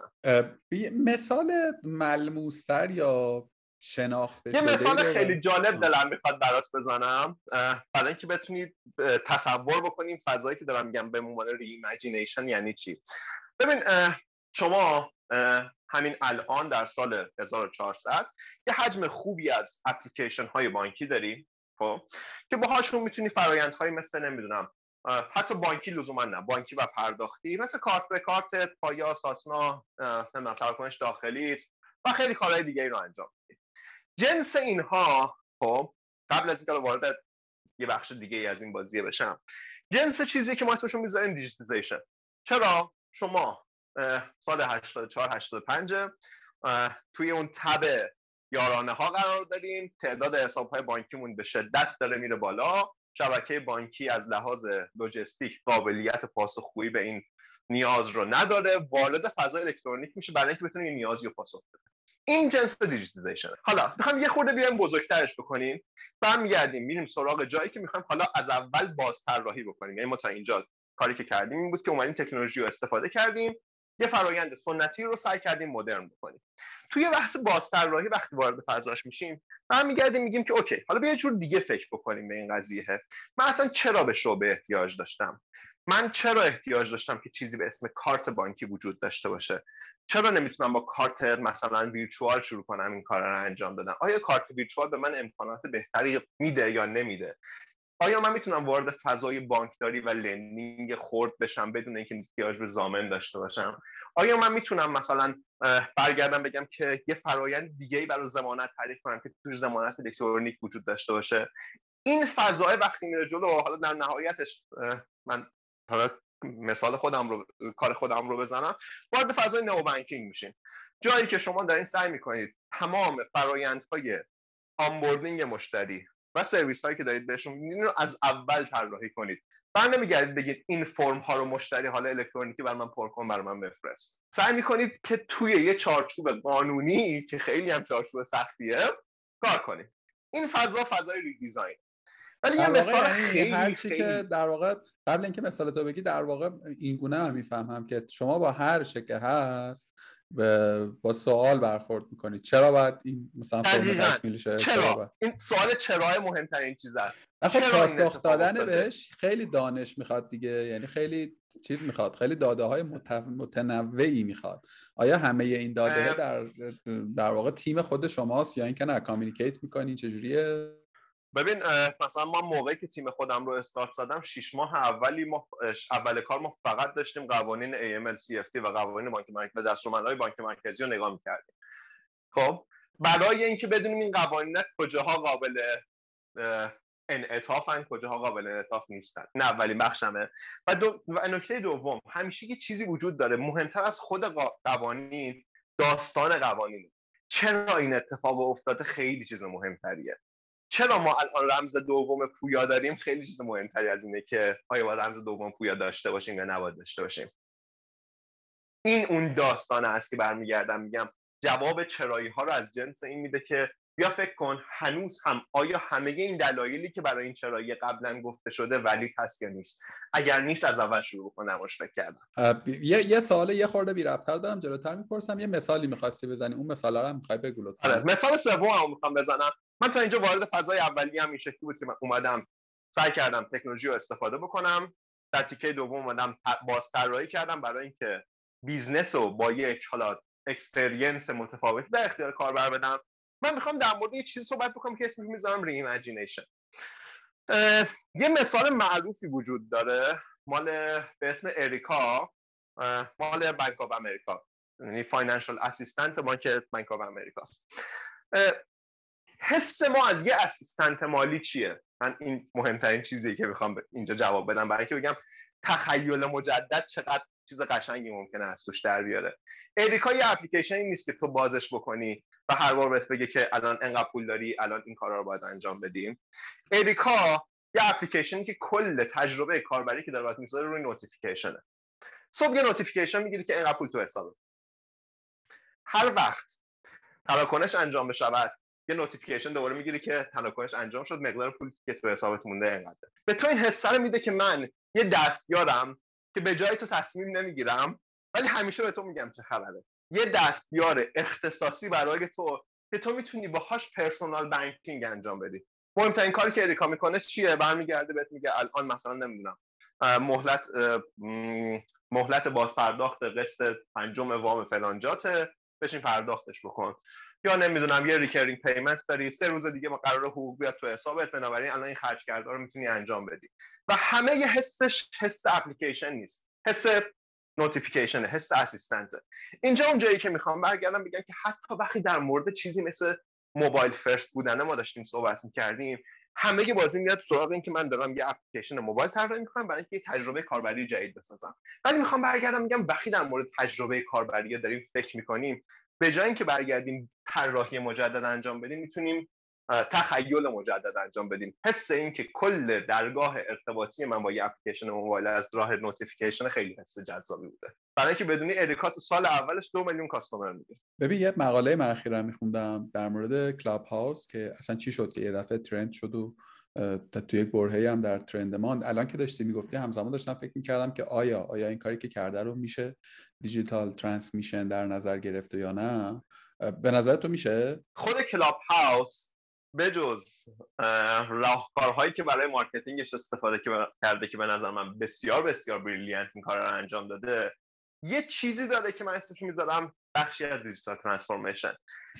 اومده واقعا حس تو رو تغییر داده. خب تو همه امکاناتی که Clubhouse داره رو در قابلیت های بسیار بزرگترش تو هزار تا اپلیکیشن دیگه داشتی. چی تو Clubhouse متفاوته؟ فقط تجربه تو فقط حس تو feeling تو. آره از لحاظ من که من feeling تو رو تغییر میدم جنسش جنس digital transformation حتی با وجود یعنی اینکه تجربه دیجیتال تو رو دوباره تغییر میدم.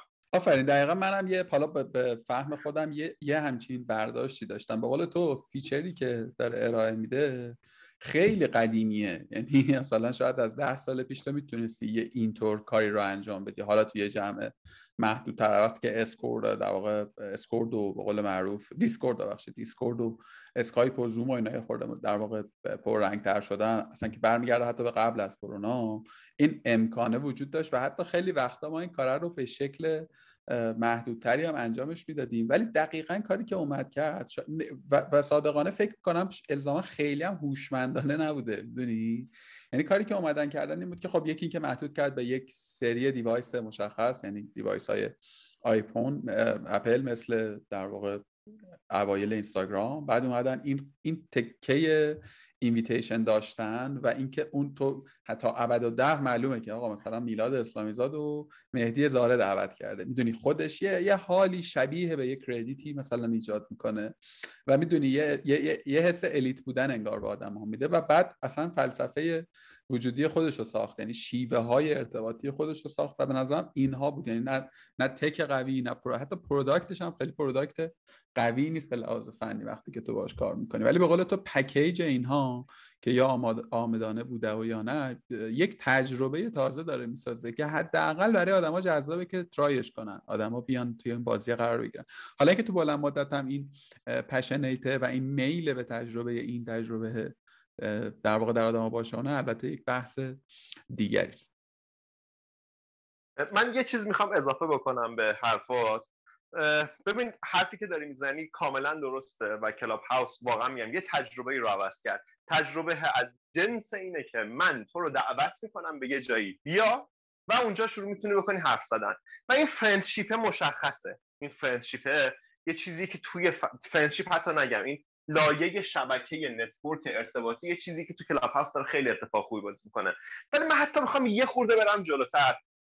نمی‌دونم کارهای اجرای تئاتری که روی کلاب هاوس داره انجام میشه رو دیدی یا ندیدی؟ خب؟ بله بله بله ولی من می‌خوام بگم که کلاب هاوس دقیق به این use case ش احتمالا فکر نکرده. تقریبا با قریب به یقین برمیگردم میگم کلاب هاوس هیچ وقت فکر نمی‌کرده من قرار همچین use case ی داشته باشم. ولی می‌خوام بگم اون آدمی که استارت این بازی رو زده از جنس digital transformation داشته کار می‌کرده. تو تجربت الان از تئاتر متفاوته. تجربت این تجربه نمایشنامه خونی نیست. این تجربه دقیقا تجربه یه تئاتریه که فقط داره با voice اجرا میشه. تجربه نمایش های رادیویی هم نیست. یه تجربه نمایش live یه که داره اتفاق میافته. و این حسه رو داری که آدم ها بازیگرن. ولی فقط با صدا دارن این کار رو می‌کنن. من می‌خوام بگم کل تجربه هست که اهمیتی داره. یه مثال خیلی مهمی وجود داره حداقل توی بحث financial. من این رو هم میگم و برگردیم سراغ صحبت های خودت. برمیگردیم میگیم که چیزی که ما به عنوان فینتک ها در دنیا میشناختیم حداقل از سال 2013 2014 همشون داشتن یه حرف می‌زدن. حرفشون هم این بود که بانک ها تجربه خوبی برای مشتری ایجاد نمی‌کنم من به عنوان یه فینتک با استفاده از تکنولوژی تجربه بهتری ایجاد می‌کنم. این کل حرفیه که فینتک ها حداقل توی 6 سال گذشته زدن. یه حرف جدیدی وجود داره. برمیگردن میگن که big tech ها جای فینتک ها رو به زودی می‌گیرن. چون تجربه که مشتری داره دیگه تجربه پرداخت نیست. تجربه digital connectivity ه. این که من seamless integration بین پرداخت investment و حالا تسهیلات و خرید و هر چیز دیگه وجود داشته باشه. چرا big tech ها جای فینتک ها رو توی این قضیه می‌گیرن؟ چون big tech ها برعکس فینتک ها دنبال تجربه دنبال بازخورد مشتری مشتری نیستن. already مشتری ها رو دارن. بنابراین به جای اینکه برگردن بگن که آقا مشتری تو حتما باید بیاد داخل اپلیکیشن من پرداخت انجام بدی سعی می‌کنن با استفاده از integration فضا رو شکل بدن. این اون جنسیه که می‌خوام بگم digital transformation توی یه فضایی که حتی تو disrupt ش کردی باز هم disruption بعدی اتفاق میفته یه جمله وجود داره. ببخش من اینقدر حرف می‌زنم میلاد عذرخواهی منو بپذیر برمیگردم میگن دو تا دیدگاه وجود داره. دیدگاه continuous improvement و دیدگاه re-engineering دیدگاه آمریکایی و دیدگاه ژاپنی اگه درست بگم یا انگلیسی. توی بحث continuous improvement تو برمیگردیم میگه که من توی هر گامی می‌خوام فضا رو بهتر کنم تجربه رو بهتر کنم. cost رو کمتر کنم revenue رو بیشتر کنم. تو هر گام اپلیکیشن که داره میره جلو تو هر گام پروژه که داره میره جلو تو هر گام product که داره میره جلو. تو بحث re-engineering ما برمیگردیم میگیم که یه جایی هست. من هر چقدر هم زور بزنم بهتر نمی‌تونم بکنم.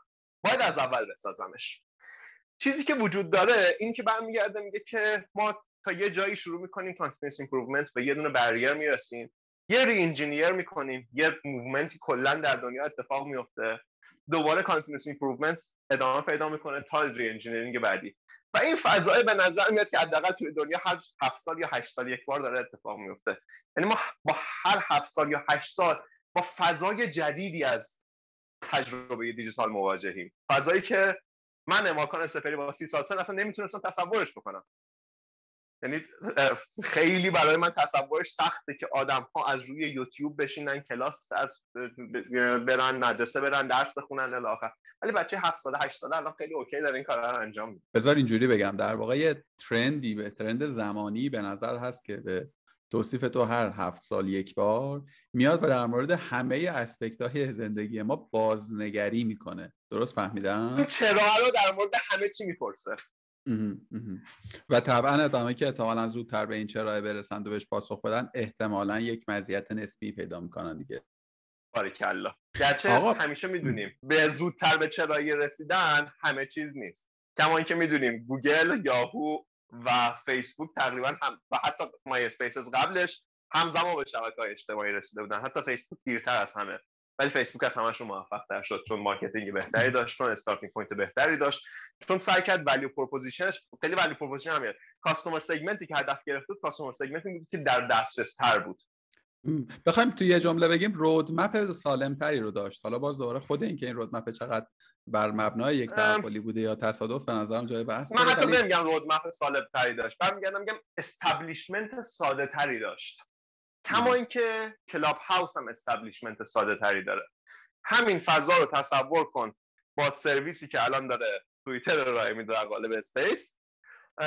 متفاوت نیستن این دوتا با هم دیگه ولی establishment کلاب هاوس خیلی establishment ساده تری بود کلاب هاوس تو این فضا چیز کمتری برای از دست دادن داشت. دقیقا همین فضا رو می‌خوام بگم که شرکت های کوچک agility خیلی از اوقات اون کوچیک بودنشون رو جبران می‌کنه. توی فضای digital transformation اگر شما بتونید یک پشت یک ایده خوب وایسید. و ایده ها رو هی بهتر و بهتر و بهتر بکنید.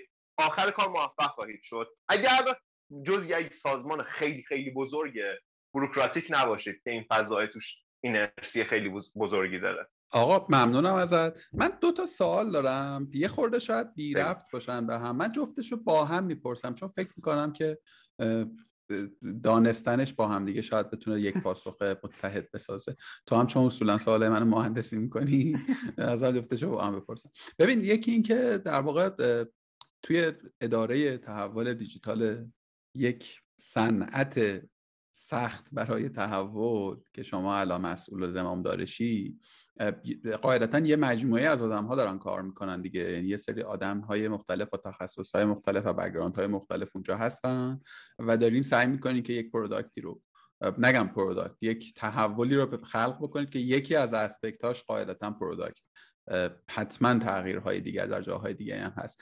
تیم شما رو چه آدمهایی تشکیل میدن؟ یا اگر که یه آدم تازه رو تو بخوای بگیری مستقل از این. مثلا احتمالا شما UX designer هم دارید ولی احتمالا UX designer ی که بخواد توی در واقع پیش شما کار بکنه یک کوچولو پس می‌زنم که شاید باید ویژگی های متفاوتی داشته باشه. در مورد HR در واقع side تحول دیجیتال یه خورده گپ بزنیم که اصلا برای چه آدم های جذابه چه آدم هایی می‌تونن توش بازی بکنن و تو چه جوری فکر می‌کنی. نکته دوم حالا حوزه بانکی این باز فرض منه ممکنه شما باش موافق نباشی که اگر نبودی لطفا بگو.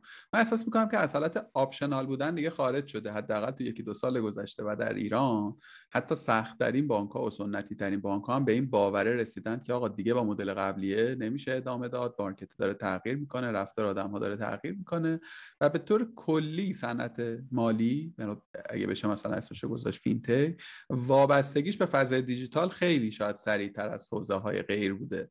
حالا از چه سمت بورس رو نگاه بکنیم چه سمت سرمایه خورد رو نگاه بکنیم چه سمت تراکنش های روزانه و غیره رو. می‌خوام بگم احتمالا توی یک سازمان توی سازمان های بانکی احتمالا اوردی این نیازه در این دغدغه در همه بانک ها حدس می‌زنم که الان باشه. حالا تقدم تاخر رو ای که کدام زودتر در واقع وارد این جرگه شدن یک مقوله دیگری. ولی تو حوزه دیگه به نظر این شکلی نمیاد. یعنی مثلا چه می‌دونم تو حوزه خورده فروشی هنوز که هنوز آدم های یک مثلا آدم هایی که توی اون صنعت فعال تر بودن یا اصلا ادبیات این موضوع رو به گوششون نخورده یا بچه‌ای هم که تلاش کردن توی اون صنعت یه کارایی بکنن خیلی خیلی دستاوردی نداشتن به نظر هنوز توی استپای اولی هم. حالا تازه e-commerce و خورده فروشی رو که مثال می‌زنم تازه جزء پیشروهاشه به زعم من. یعنی خیلی تغییر کرده. آخرین گزارش آماری که من شنیدم فکر کنم مثلا دو سه پنج درصد از کل market خورده فروشی تو فضای دیجیتال داره اتفاق میفته. حالا مثلا تو بری تو حوزه مثلا real estate اصلا خیلی غم در واقع ماجرا. حالا این در واقع مقدمه رو گفتم که این سوال رو بپرسم. خیلی از صنایع و خیلی از کسب و کارها به عقیده من این مسئله حالا چه, چه در سطح digitalization چه در سطح در واقع تحول دیجیتال می‌تونه خیلی بهشون کمک رسان باشه. الان هی صنایع مختلف به ذهنم می‌رسه لاجستیک و غیره و ذالک. چرا اتفاقه اما نمیفته یعنی چرا مثلا هنوز که هنوزه با وجود این همه استارتاپ در حوزه لاجستیک ما هنوز challenge جدی داریم. یعنی بهتر از من می‌دونی واقعا challenge به معنای واقع کلمه توی این عرصه هست. این پابست ها چی هست؟ این گیر و گرفتاری چیه که سازمان ها و صنایع کمتر تن میدن به این؟ تغییر و تحوله و تو چه کارهایی؟ مشخصا ماکان سپهری توی سازمانی که وارد شد چون قبل از تو که این دیویژن این دپارتمانه که نبوده که شاید انگارهه بوده ولی تو خلقش کردی. تو چه جوری ساختیش؟ تو چه جوری آدم های بالا دستی رو همراه کردی که خب آقا الان این اتفاق باید این شکلی بیفته و خیلی به نظرم کار سخت کردی. من اول جواب سوال دوم بدم. واقعیتش میلاد بانک سختترین صنعت برای digital transformation نیست. سختترین صنعتی که من فعلا در تصورم میگنجه که قابلیت این کارو داره ولی بسیار سخت توش لوجستیک و supply chain management حتی supply chain management بسیار سخت است لوجستیک خودت هم می‌دونی شرطش قضیهش هم یه همچین حالتیه که چرا توی لاجستیک و supply chain management این حسد این اتفاق با همه فراینداش اتفاق نمیفته چون نکتهش اینه که یه بخشی از این کار داره manual انجام میشه. اون بخشی که داره manual انجام میشه از جنس جابجایی تصورش کن از جنس انبارداری تصورش کن از جنس قرارداد بستن تصورش کن از جنس نمی‌دونم insurance اون کار تصورش کن. این تیکه ها خیلیاش داره manual انجام میشه. و digital transformation وقتی می‌تونه وارد فضای فضای digital disruption بشه که این manual بودنه یه جاهایی فرهنگش عوض شده باشد. چرا ما توی لوجستیک نمی‌تونیم این کارو بکنیم؟ چون هنوز با آدم ها داریم کار می‌کنیم. ایشالله هفت سال آینده هشت سال آینده تو فضای لوجستیک همین اتفاق بیفته. کما اینکه خیلی جاها این اتفاق افتاده. لوجستیک خیلی پیشرفت داشته به نظرم. ولی فضای فضای بسیار بسیار سختیه. من برمیگردم سراغ قبل از اینکه سوال اول جواب بدم. یه چیز دیگر هم می‌خوام بگم. توی فضای digital disruption و توی فضای digital transformation که حالا متفاوت با هم دیگه تصورشون می‌کنم چیزی که خیلی خیلی مهمه اینه که شما دنبال یه product نیستید. این مهمترین چیز. شما دنبال یه business ی خب. یه کسب و کاری که side business یه کسب و کار دیگه یا نه؟ قراره توی یه business ی بهش کمک می‌کنه و ازش از طریق partnership یا هر چیز دیگه پول در میاره یا cost reduction داره انجام میده و شروع می‌کنه پول در آوردن. من یه مثال ساده برای اینکه بزنم برگردم به لوجستیک ببینید چه اتفاقی میفته توی این. من می‌خوام برگردم بگم که فرض کن من می‌خوام وارد فضای shipment نمی‌دونم دریایی بشم. OK. side business این کار از لحاظ من فعلا insurance ه یعنی من اول برمیگشتم میومدم توی line insurance این کار سعی می‌کردم digital transformation رو ایجاد کنم آنی بودن و سرعت و شفافیت و دقت رو بدم. نه اینکه اول کار شروع کنم فضای shipment گرفتن و نمی‌دونم فرم گرفتن و request گرفتن و همه اینا رو شروع کنم اتوماتیک کردن و دیجیتال کردن. چرا؟ چون برمیگردیم میگیم که توی فضای ترانسفورمیشن شما احتیاج به مایلستون های کوچک یا بزرگ یا حداقل ساده ای دارید که رسیدن بهشون تضمین کننده رودمپ شما برای درآمدزایی باشه. این مهمترین چیزی که وجود داره. توی فضای بانکی هم همین اتفاق داره میفته یعنی من میگردم میگم من ماکان سپهری روز اولی که رفتم توی بانک خاورمیانه و استارت یه دونه حالا چیزی که ما میگیم strategic business unit رو زدیم فضای همین بود. بیایم شروع کنیم یه business تعریف کنیم روی business KPI داشته باشیم milestone داشته باشیم milestone به milestone ببینیم در چه اتفاقی میفته KPI ها رو اندازه بگیریم و بریم گام بعدی. یه جایی گفتم بابام برگشت گفت اگر گام اول تو اشتباه برداشتی گام دوم تو بر ندار من می‌خوام به ازای هر گامی که دارم برمیدارم ببینم دارم درست برمیدارم یا درست بر نمیدارم. من نمی‌دونم حرفایی که دارم در حوزه ترانسفورمیشن می‌زنم حرفای درستی هست یا نیست. چرا؟ چون دارم توی یه دونه عدم و وایدی فکر می‌کنم که قبل از من وجود نداشته. ولی به محض اینکه وجود میارمش قابل تست کردن و آزمون کردنه. اینجا اونجایی که میگم خیلی فراینده مداومه و طولانیه شاید حتی نباید خسته بشید و هر بار این شکلیه می‌تونید بهتر و بهتر بکنید. یه جایی هم برمیگردیم این چیزی که از اول تا اینجا ساختم غلطه دوباره از اول بسازیمش و بریم جلو. توی بحث HR و تیم هایی که داریم ما الان توی حداقل بانک خاورمیانه توی اداره بانک دیجیتالش تقریبا از همه تیم ها داریم. یعنی ما عملیات و پشتیبانی داریم marketing داریم business development داریم content digital content writer داریم تیم فنی داریم تیم نمی‌دونم عملیات داریم تیم call center رو داریم. همه این فضاهای برای ما به یه شکل اتفاق افتاده. چون ما داریم در راستای یه product حرکت نمی‌کنیم در راستای یه business حرکت می‌کنیم. و وقتی در راستای یه business حرکت می‌کنی احتیاج داری که یه تیم کاملی داشته باشی که تعدادش زیاد نیست. من آره یعنی ایده این نیست که من احتمال من UX designer دارم ولی احتمالاً UX designer م هم UI designer هست برام هم برام motion design می‌کنه هم برام من content digital شروع می‌کنه ساختن و چیزهای شبیه به این. فضای اینه از شروع, شروع کنید از یه تیم کوچیک بزرگش بکنید به ازای هر case هستی که به وجود میاد؟ مرسی. پس تیمش خیلی گردن کلفتی به لحاظ کمی نداری ولی احتمالا به لحاظ توانمندی خرده تیم متفاوت دیگه. یعنی باز تکرار می‌کنم. ما یه سری تعداد زیادی آدم هایی داریم که تو هر کار خودشون آچار فرانسه.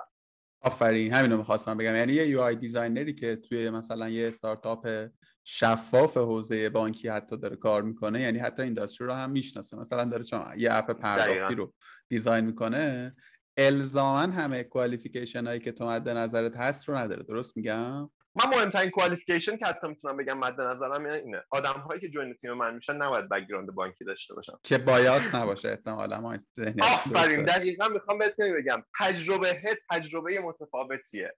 تجربه بانکی توی یه فضای بانکی کار کردن خیلی متفاوته.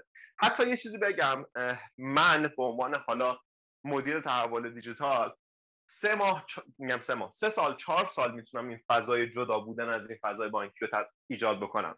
بعدش احتیاج دارم که خون جوانی درون تیم وجود داشته باشه که بتونه پروژه بعدی رو ایجاد بکنه و ببره جلو.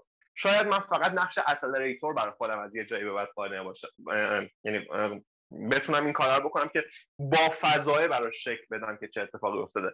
ولی کار دست خودش باشه و ببرتش جلو. از یه جایی بعد من دیگه نمی‌تونم اون جواب اون سوالهای چرا رو بدم. نه تنها نمی‌تونم جواب چراها رو بدم حتی به نظر من دیگه چراهای بدیهی میاد. با وجودی که بدیهی نیست. آفرین. یعنی که وقتی که یک حتی یک امر تازه ای تکرار میشه از تازگیش به نظر انگار کم میشه و آدم های تازه تر و میشه بعد این آدم جدیدایی که می‌خوای می‌خوام بگم که سوالم در واقع این شکلیه. اون ویژگی هایی که مفروض داری چی هست مثلا آدم های innovative ی باید باشن آدمایی باید باشن که background business ی داشته باشن. من میلاد اسلامی زاد بخوام بیام با تو interview بکنم. تو چه شاخصه هایی رو در من سعی می‌کنی بسنجی؟ مستقل از اون تخصصه. مستقل از hard skill هایی که مد نظرت. یک creative باشی. creative بودن با innovative بودن فرق می‌کنه به نظر خودم. خب؟ یعنی من برای این دو تا دو چیز متفاوت قائلم. ولی creative بودن برام مهمه. دو sharp بودن در انتقال مطلب برام مهمه. و سه باید قصه گوی خوبی باشه. و چجوری میسنجی اینا رو؟ چجوری می‌فهمی که من آدم قصه گوی هستم یا نه؟ من یادمه که یه مصاحبه داشتم می‌کردم میلاد. و بهش گفتم که خب یه خود خودت بگو. همه مصاحبه می‌دونی با همین شروع میشه. یه خود خودت بگو. طرف یه روبی حرف زد و من بهش گفتم که این چند مصاحبه ای که داری میری و همین یه رو برا حرف می‌زنی؟ خب پنجمیم و من بهش گفتم که به نظرم قصت خیلی خوب چیدی ولی فلانجا و فلانجا و فلانجا نقص داره. یه خورده بهترش بکنی بهتر شده. و با هم دیگه همکارم داریم. شدیم داریم کار می‌کنیم با هم دیگه. قصه گو بودن خیلی سخت نیست. خب؟ کافیه تو یه فرایندی رو بتونی از استارت تا انتها من مصاحبه کننده رو بکشونی. من قرار نیست سوال های خیلی زیادی بپرسم. تو قرار خودتو به من بفروشی. تو قرار خودتو به من برگردی بگی. من بهترین این کارم.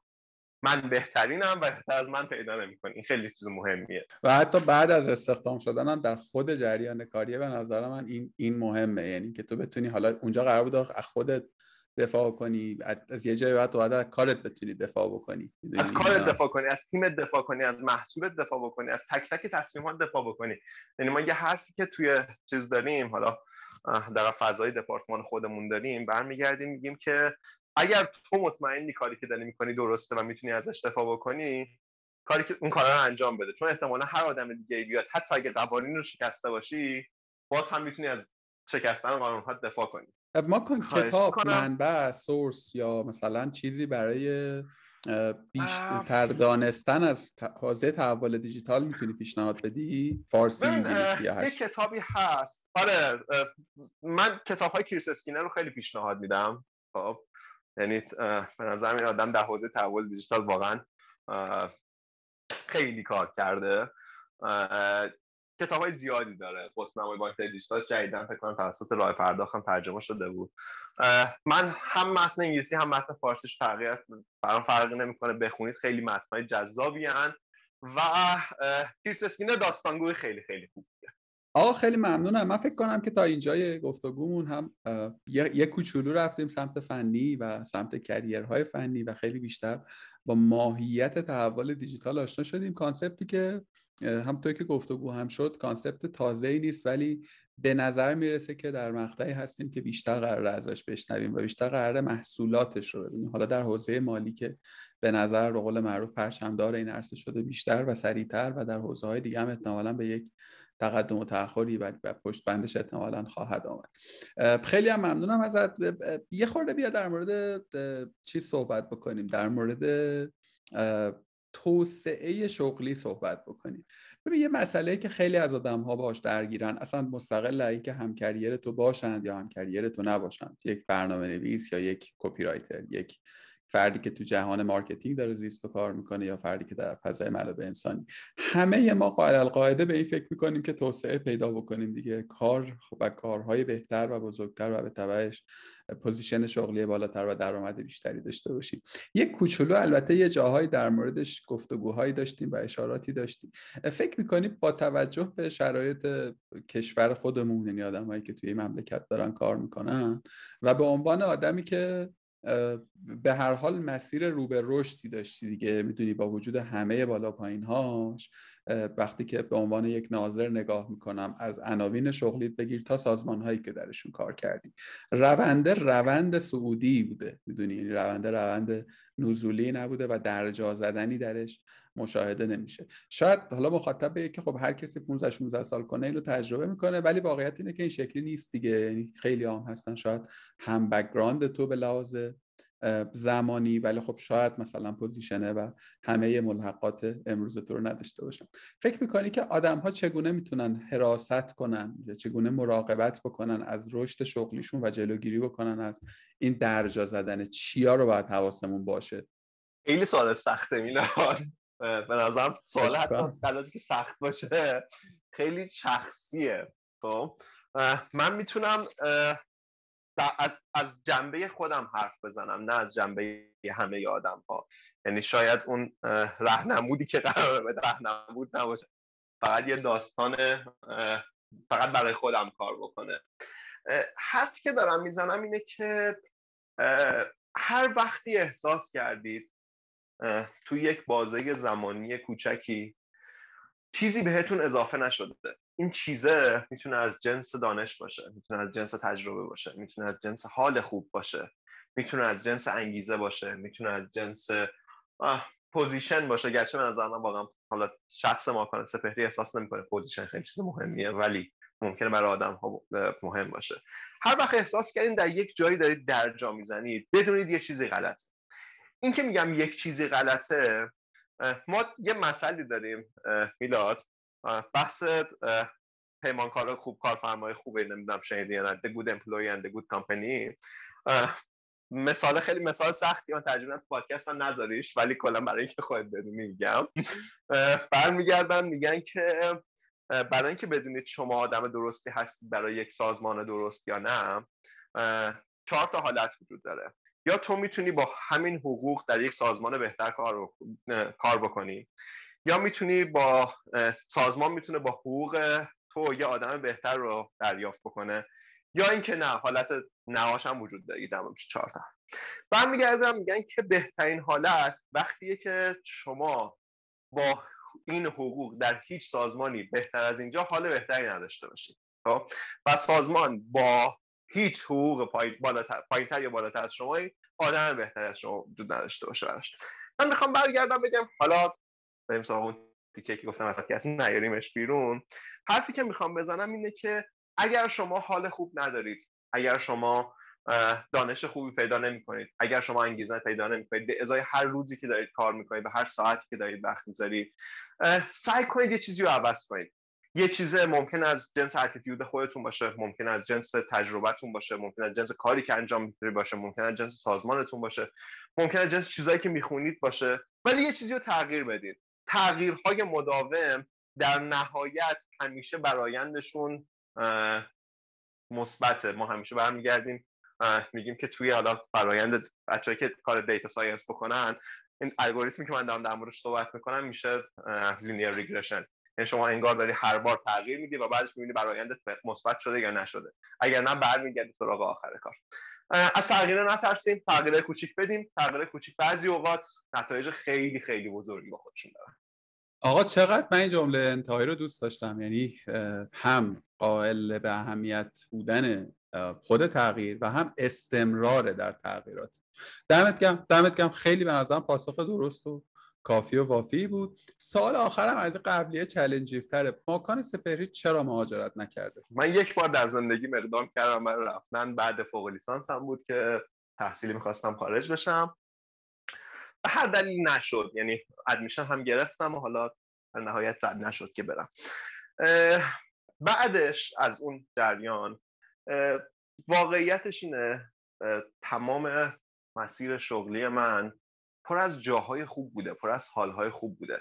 من نمیگم اونور آب این حال خوبه وجود نداره این حرف رو نمی‌زنم نمیگم اون اونور آب آپشنی وجود نداره برای اینکه کارهای بزرگی بکن. این حرف رو هم نمی‌زنم. ولی می‌خوام یه حرف یه چیزی بگم.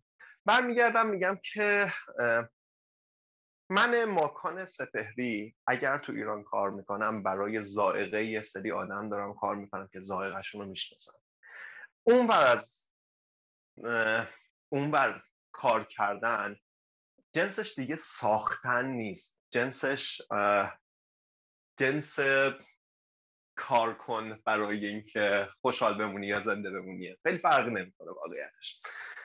نمیگم نمیرم. این حرف حرف غلطیه. چون گفتم من آینده خودم نمی‌دونم که چه اتفاقی میفته یه روزی پیش میاد که شاید من هم از ایران برم. ولی واقعیتش اینه که در حال حاضر احساس می‌کنم که در ایران کارهای بسیار بسیار بزرگی میشه کرد که جاش خالیه. و سختیش تا یه جایی به نظر من جنسش چالش هایی که باید حل بشه. از یه جایی باید وقتی سختیش تبدیل شد به ناممکن شدن منم حتما خواهم فعلا احساس نمی‌کنم چیزها ناممکنن واقعیت سوال دوم جواب دادی؟ سوال دوم بود که چی بشه میری که خب الان فهمیدیم که اگر که احساس می‌دونی چی می‌خوام بگم؟ میلاد علاوه اون چیزی که بهش میگن سقف شیشه ای سقف شیشه ای وجود نداره. خب؟ یه هیچ سقف وجود نداره. یه جایی هست که تو واقعیتش اینه که ازش بالاتر نمی‌تونی بری. دلیل اینکه بالاتر نمی‌تونی بری این نیست که نمی‌دونم سخته یا تو توانش رو نداری. نه اصلا بالاتری وجود نداره. خب؟ این اون وجود نداشتن است که ممکنه که من از ایران خارج بکنه. همون وجود نداشتنی که باعث شد سه سال پیش من از تلکام بیام توی فاینانشال. خب؟ یعنی جای دیگه ای نبود. می‌دونی چی می‌خوام بهت بگم؟ کار دیگه ای نبود که این اتفاق بیفته. و یه چیز دیگه هم بگم. واقعیتش اگر از بالا به وضعیت حال حاضر ایران نگاه بکنیم من خیلی وضعیت بدی رو در لایه های بالایی نمی‌بینم. در لایه پایینی بسیار فاجعه است بازم خب؟ ولی حسم اینه که گریزی نیست. یعنی یه جایی برگشتی گفتی که همه بانک ها دارن میرن سراغ این قضیه. یه جمله هست توی فضای بانکداری من می‌خوام بعدش همین رو به فضای سوشال هم حالا سعی بکنم تعمیمش بدم. ما برمیگردیم میگیم که توی دنیای حال حاضر بانکداری قرار هر کجا هر زمان اتفاق بیفته ولی نه لزوما توی بانک ها این جنسش یعنی اینکه این business باید تبدیل بشه. این یعنی گریزی نیست از این قضیه. منم برمیگردم میگم در شرایط حال حاضر ایران گریزی نیست از یه سری تغییر که باید اتفاق بیفته. شاید دعوا سر اینه که کی قرار اون تغییر رو سیاست مدارانه تر از این نمی‌تونستی بگی و من خیلی باهات موافقم.